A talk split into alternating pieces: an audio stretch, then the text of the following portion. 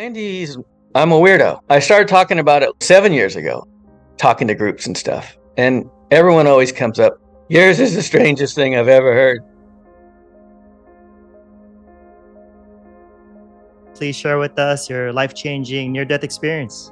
So, yeah, my name is Bill Letson, and I'm retired now, but in the 90s, I was working as a firefighter. I was an engineer. I drove the fire engine for Santa Barbara County.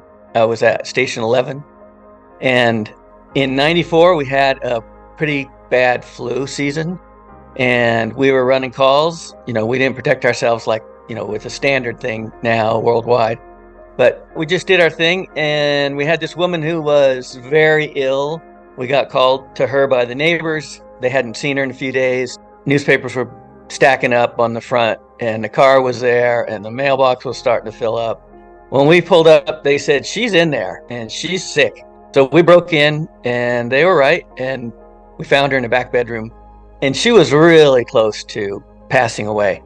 And we sprung into action, just started pushing furniture out of the way and getting the windows open. And my job was to get oxygen on her.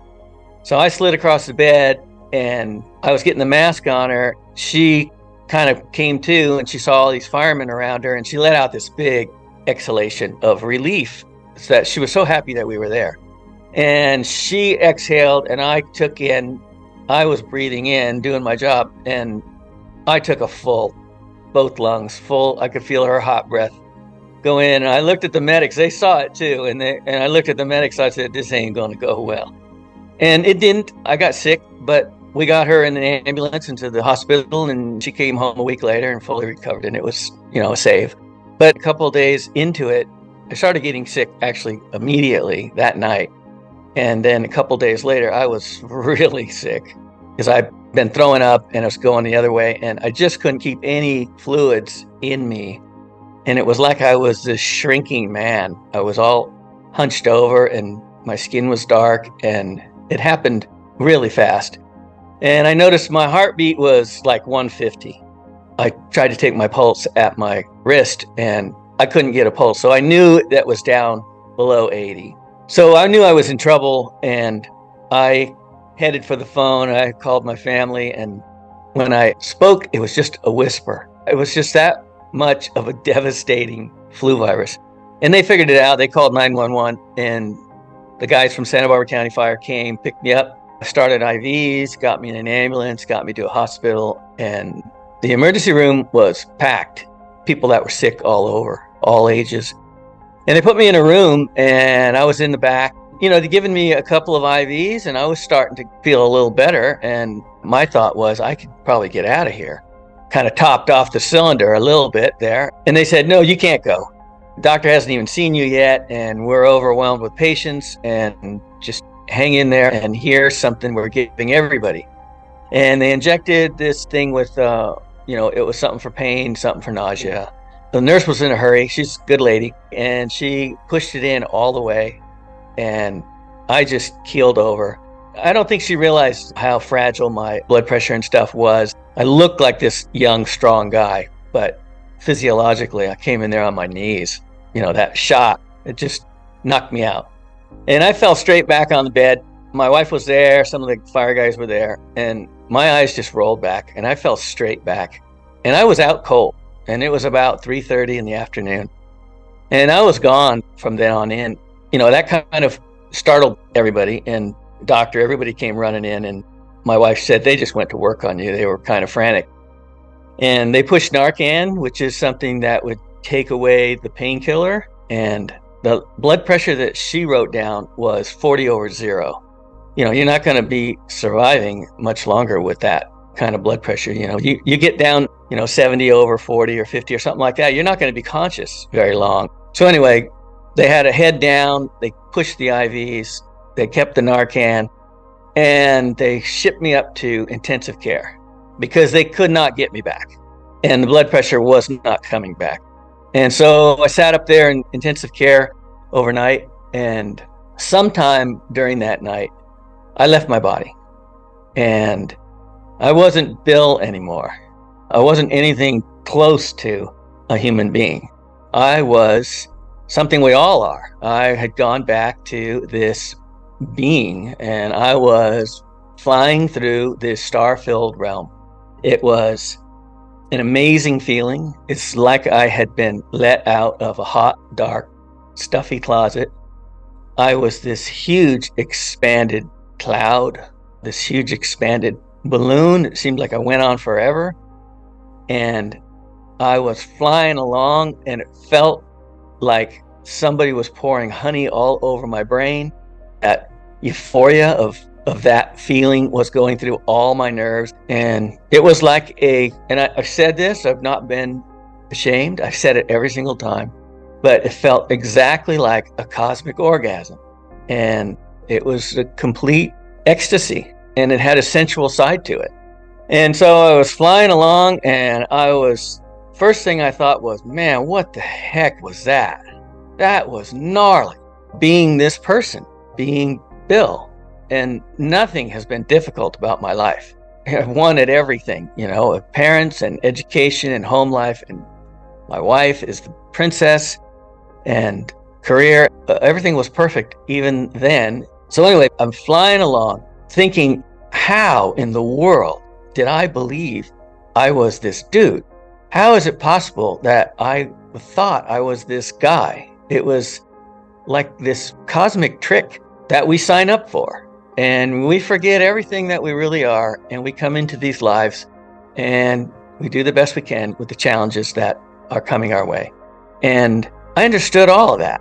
You know, I wasn't Bill, I wasn't a human being, I was something I've always been. You, we hear this thing about the Akashic Records, and what I saw coming at me, it was like if you were flipping the pages of a microfiche, you know, the old thing. And it was like a, a math book because most of it was math.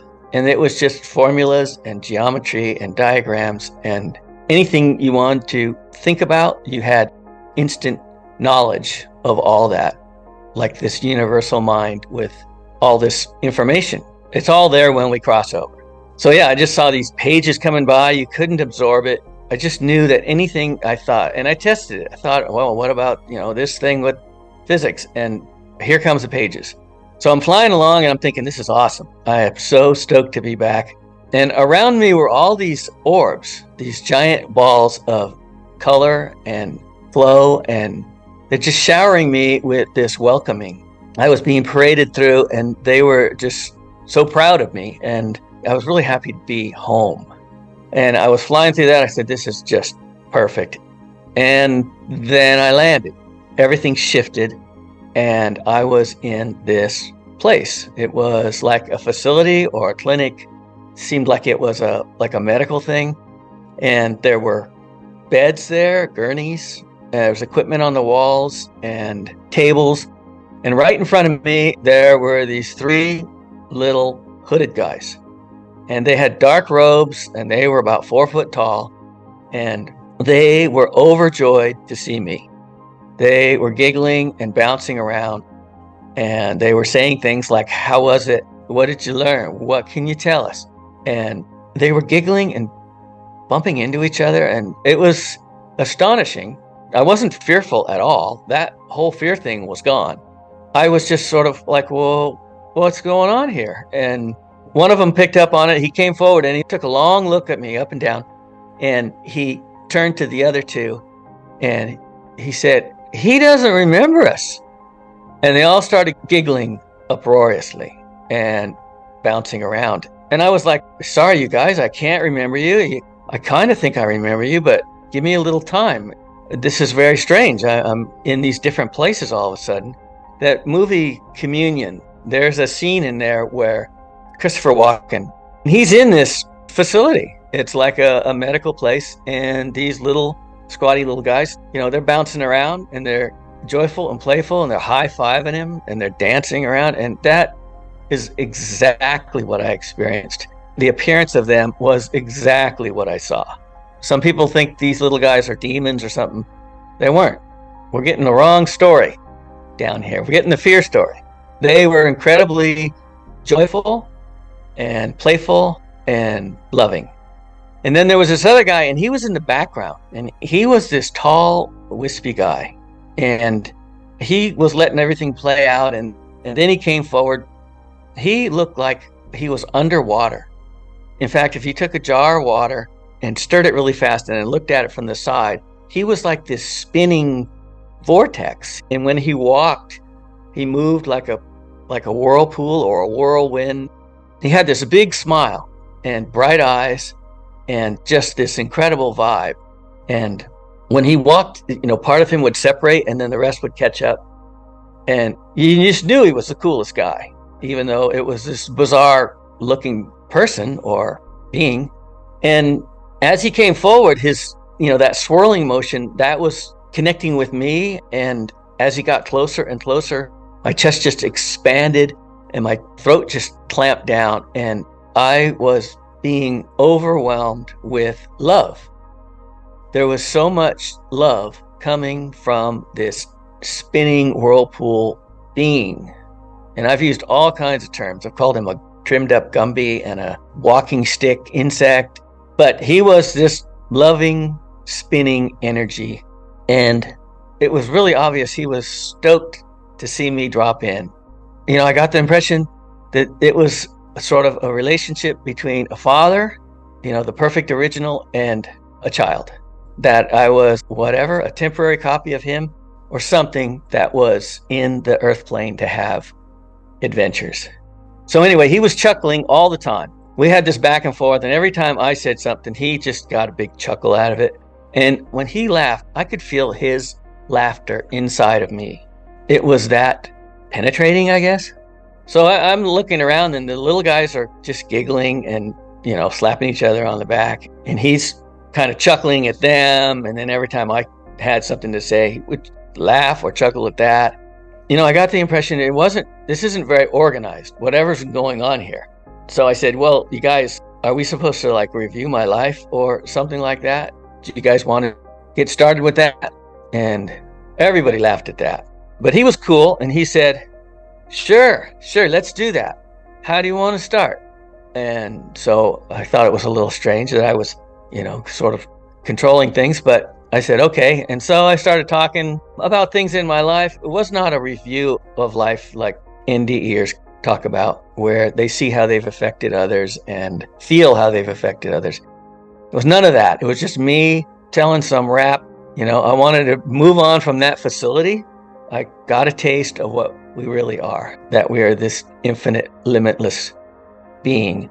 And I thought, well, I can get back to where that place was that I was initially. So I told a few stories just to kind of fill in. I told a story about my wife and how when we came out of college, I got offered this job on an island and she wanted me to take it. It was with the Park Service. And we'd be there by ourselves, a little cottage on this island, and we're supposed to look after the wildlife. Groups would come out occasionally, but not too often. And, you know, I was a fireman. I was enjoying the camaraderie of a fire crew and all the shenanigans that went with that the excitement of going to fires. And, you know, my thing was, sweetie, it sounds kind of boring. We're just going to be on an island. And she really wanted it. And I, I took a fire job. So, anyway, yeah, I talked about that. And I thought maybe for her, something she wanted, because she never really wants anything. And I thought that would be nice. And there was a couple of other things that I thought I should have done. It was nothing horrible or tragic, because I've been pretty good guy my whole life. And I did notice that nobody was listening they were still giggling and bouncing around. And then he interrupted me and he just goes, Okay, that's enough. Time to go back. And I was like shocked. I was like, What? Being away from the body and feeling that bliss and that release of all those emotional traumas and dramas to go back underneath that to me that was like there's no way i'm going to do that so I, I was shocked and i said go back. I'm I'm not going back there. There's no way I'm going back there. He goes, Yeah, you got to go back. You know, he was cool. And he was like, You got things to do, and they're important. I told him, I said, Look, I'm almost 40. I got nothing more to do in life. You know, I'm just this burned out old guy practically. And he thought that was funny. And then I told him, You know, I got lots of friends and they'll think of me, but they'll be fine. And my parents and my wife, they're going to get rocked by my demise, but they'll be okay. and I said, they'll, they'll get over it. They're strong people. And he thought that was really funny. He goes, All right, enough. You got to go back. Come on. So as he came forward, the room just started to break up. And I could feel it dropping, definitely dropping in frequency of slowing down. I was going to another channel, another vibe, a low vibe. And the room started to spin and he started to get wispier and wispier and then everything just sort of spun away and I dropped in away into darkness. Again, I moved to another channel and I was down by my body. I could sense my body was nearby. And before I got back in my body, there was this realization that this is a very dark and dismal and lonely place. And as I was going back in my body, I got a feel of that. It's a rough place. Then I was back in my body, back in the physical, and I woke up and it was 4:35, something like that. They were squeezing my arm and stuff and kept waking me up and I could see the lights of the machines and the vital signs were low, but they were climbing. And I watched them for the next couple of hours. I just woke up and I'd be back out. And then they got to where they were, you know, something sustainable and I could stay awake. And I was sort of sitting up looking around and the nurse walked by and it shocked her. She was like, You're awake. And I'm like, Yes, I am. And she goes, Man, you have been project for the night. We didn't know how you got so far gone. Didn't know if you were coming back. And we didn't know what had happened. And I said, Yeah, okay, that's cool. And she goes, I got to tell the doctor. And I go, Okay, you can tell the doctor. But first, what am I doing back here? I was pissed. And that's the only way I could put it. I was cut off from that euphoric freedom that we come from. And all the heaviness came back. It's like energetically, somebody unloaded a ton of rocks onto you, and you just got to deal with it. I told her, I said, What am I doing back here? I was home. I was with my best bros. How did I get back here? I had died. I had bought the farm. I was convinced of it without a beat. She goes, Honey, you've been in escrow, but you fell out of escrow and now you're back with us. You know, she had her hands on my shoulders and she was like, You need to get your head around that. And I got it right away. I got it. Okay, I'm back with Bill, and that's who I am. The doctors came, my family came, and I was just like, blah, blah, blah, blah, blah, blah. blah. I couldn't tell them enough. Everything is so cool. There's no Death Star, there's no evil aliens or anything like that. We just go back to where we came from, and everybody's a sweetheart. And I sounded like a kook. I was home for about a week on the couch, and I had some interesting things go on during that week. But when I got back to work, the guys were immediately they're like, "Hey man, we heard through the grapevine you had something really wild go on while you were out." And I'm like, "Yeah, yeah," and I, I'd tell everybody. And you know, the religious guys came out of the woodwork. They wanted to hear the story, but they really didn't like the story because there weren't any robes and bearded guys and stuff. But there really was. It's just, you know, not how we tell the story down here. And then after a while, somebody came by and said, Hey, you know, the guys up in the office are starting to talk about you. You know, you're a fireman and we can't have lunatics on the fire department. So I was like, right away, I was like, Yeah, okay, yeah, I get it. I get it. So I dummied up and I zipped it for about 15 years. I knew it was real and I knew I would return to that when my time was up here. So here we are, 94. So it's almost 30 years ago. And when I tell you that story, it's absolutely crystal clear in my mind's eye. Crystal clear. And all of us are these divine beings having a worldly experience. We never die. And we are these eternal beings that always go back. Then we get to go home. And there's no place like home.